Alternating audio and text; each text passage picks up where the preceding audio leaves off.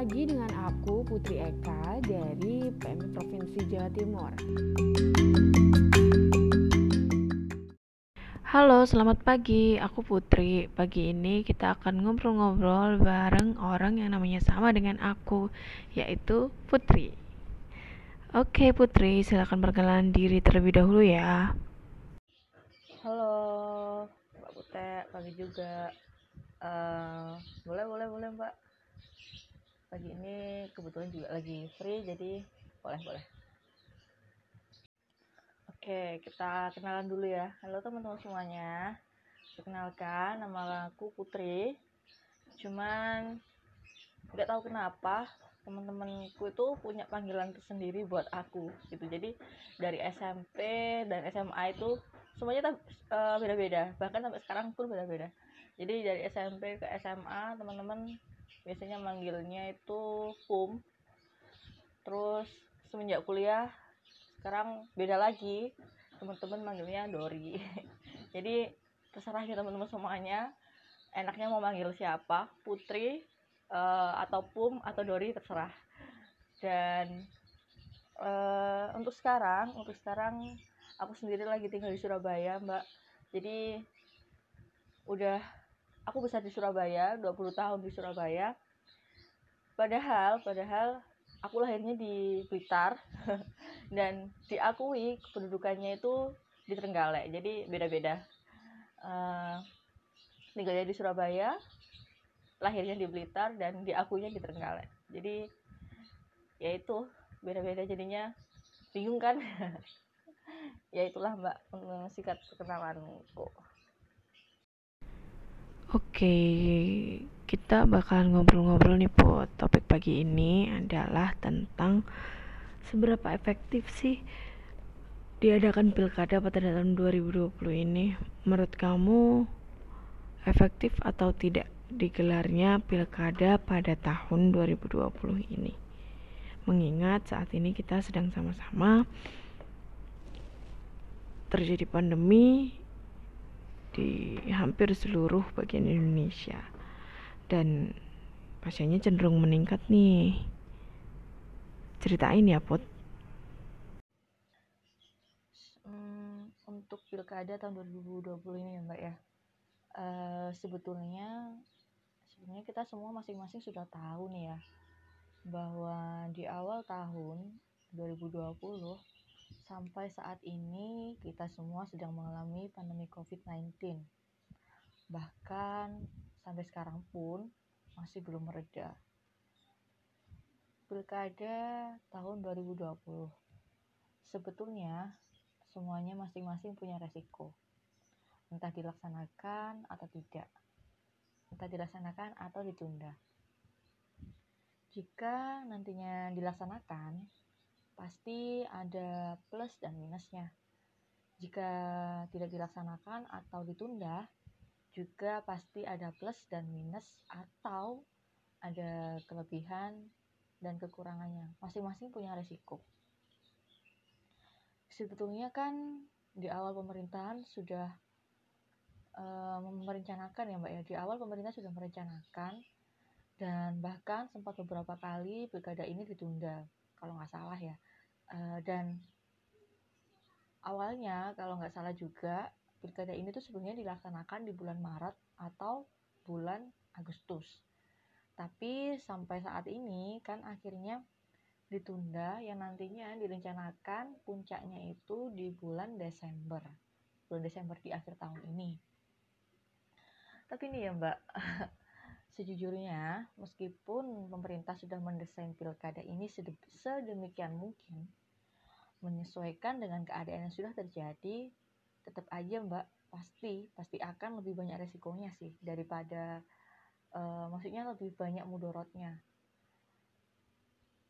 Uh, ibaratnya gini sih mbak ya. Sekarang nih uh, saya nggak mau membicarakan soal pilkada ya. Kita bicarakan hal lain seperti yang sudah terjadi yang sudah banyak terjadi di masyarakat saat ini Contohnya uh, pesta pernikahan yang sekarang sudah mulai dilaksanakan di mana-mana. Lalu uh, kebiasaan teman-teman semua atau masyarakat yang saat ini sudah sering banget di pinggir-pinggir jalan sedang ngopi sedang ngobrol asik-asiknya ngobrol gitu ya mbak dan di situ pasti pasti akan terjadi gerombolan. Sudah pasti jelas nggak mungkin nggak akan terjadi gerombolan mbak. Karena bahkan di tempat-tempat kayak saya seperti saya melihat di mana-mana ya uh, walaupun ngopi walaupun lagi uh, berbincang santai dengan teman-temannya nggak uh, ada jarak teman masyarakat nggak menerapkan jaga jarak tersebut. Lalu penggunaan masker yang bahkan ngopi atau berbicara itu dengan PD-nya dengan gampangnya itu mereka nggak menggunakan masker gitu jadi masih banyak uh, yang saya jumpai di sekeliling saya bahwa penggunaan masker dan mengurangi gerombolan itu belum diterapkan seperti itu mbak. Padahal kan dengan keadaan seperti itu ya dengan masyarakat yang menghiraukan aturan yang sedang yang sudah diterapkan yang sudah disampaikan yang sudah diberikan pemerintah itu bisa nantinya pasti pasti bisa uh, memunculkan klaster baru COVID-19 uh, dan apalagi apalagi kalau pilkada dilaksanakan di tahun ini itu mbak.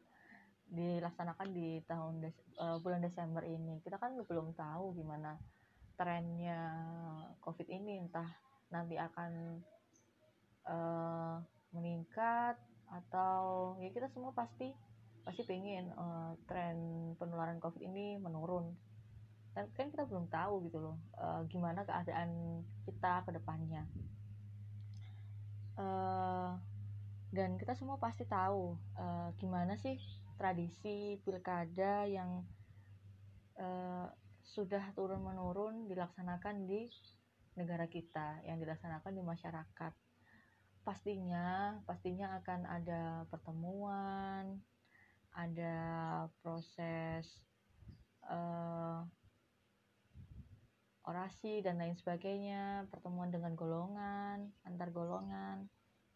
Meskipun meskipun nantinya ada uh, aturan yang disesuaikan dengan protokol kesehatan.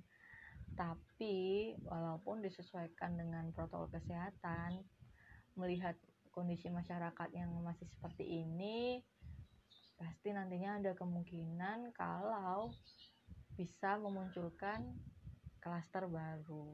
Jadi akan menimbulkan resiko yang lebih besar dan bisa saja terjadi gitu loh proses penularan COVID di dalam kluster-kluster tersebut. Uh, kalau menurut saya sendiri sih uh, gimana kalau ini ide ide ide ide saya sih mbak ya maksudnya saya sebagai uh, warga muda uh, pemuda masyarakat Indonesia sendiri gimana kalau pilkada ini semuanya lah semuanya dilakukan secara virtual. Misal pilkada virtual pertemuan virtual rapat koordinasi virtual. Pokoknya uh, meminimalisir gimana uh, mengurangi adanya pertemuan secara offline yang nantinya akan menimbulkan gerombolan-gerombolan yang akan menyebabkan klaster baru gitu loh mbak jadi eh, gimana caranya pilkada ini bisa memanfaatkan media yang sudah eh, ada di masyarakat Indonesia? Jadi entah itu media online entah media cetak yang sekarang sudah berkembang di masyarakat. Dan saya yakin bahwa masyarakat juga sudah nggak awam lagi dengan media online dan media cetak seperti itu. Jadi gimana caranya memanfaatkan media yang ada di masyarakat? Tapi kan uh, Indonesia bukan hanya daerah-daerah yang mudah mengakses media online dan media cetak. Kita nggak menutup kemungkinan pasti ada media uh, daerah yang masih awam dengan media-media online, media-media cetak. Nah itu itu bisa menjadi PR untuk uh, pemerintah ke depannya. Jadi gimana uh, mengatasi daerah-daerah yang sekiranya mungkin nanti uh, susah atau sulit mengakses media-media online atau media cetak tersebut. Intinya mengurangi gerombolan sih mbak kalau uh, menurut saya. Jadi kan kalau semisal dilaksanakan secara on offline ya pastilah pasti ada nantinya akan ada gerombol, uh, gerombolan-gerombolan menimbulkan gerombolan gitu loh. Pasti ada pasti ada. Sekarang gini sih mbak uh, saya sendiri kan mahasiswa. Saya mahasiswa yang yang termasuk kemarin dan sampai saat ini merasakan imbas atau dampak negatif pandemi COVID-19 ini khususnya pelajar-pelajar uh, atau kaum terpelajar yang sekarang sedang menuntut uh, ilmu di bangku entah itu sekolah atau perkuliahan yang um, apa ya uh, merasakan dampak itu dampak tersebut. Jadi sekolah yang awalnya offline dijadikan online. Sekarang uh, semuanya dilakukan virtual secara online. Perkuliahan juga seperti itu. Perkuliahan dilaksanakan dengan online. Bahkan ospek pun online.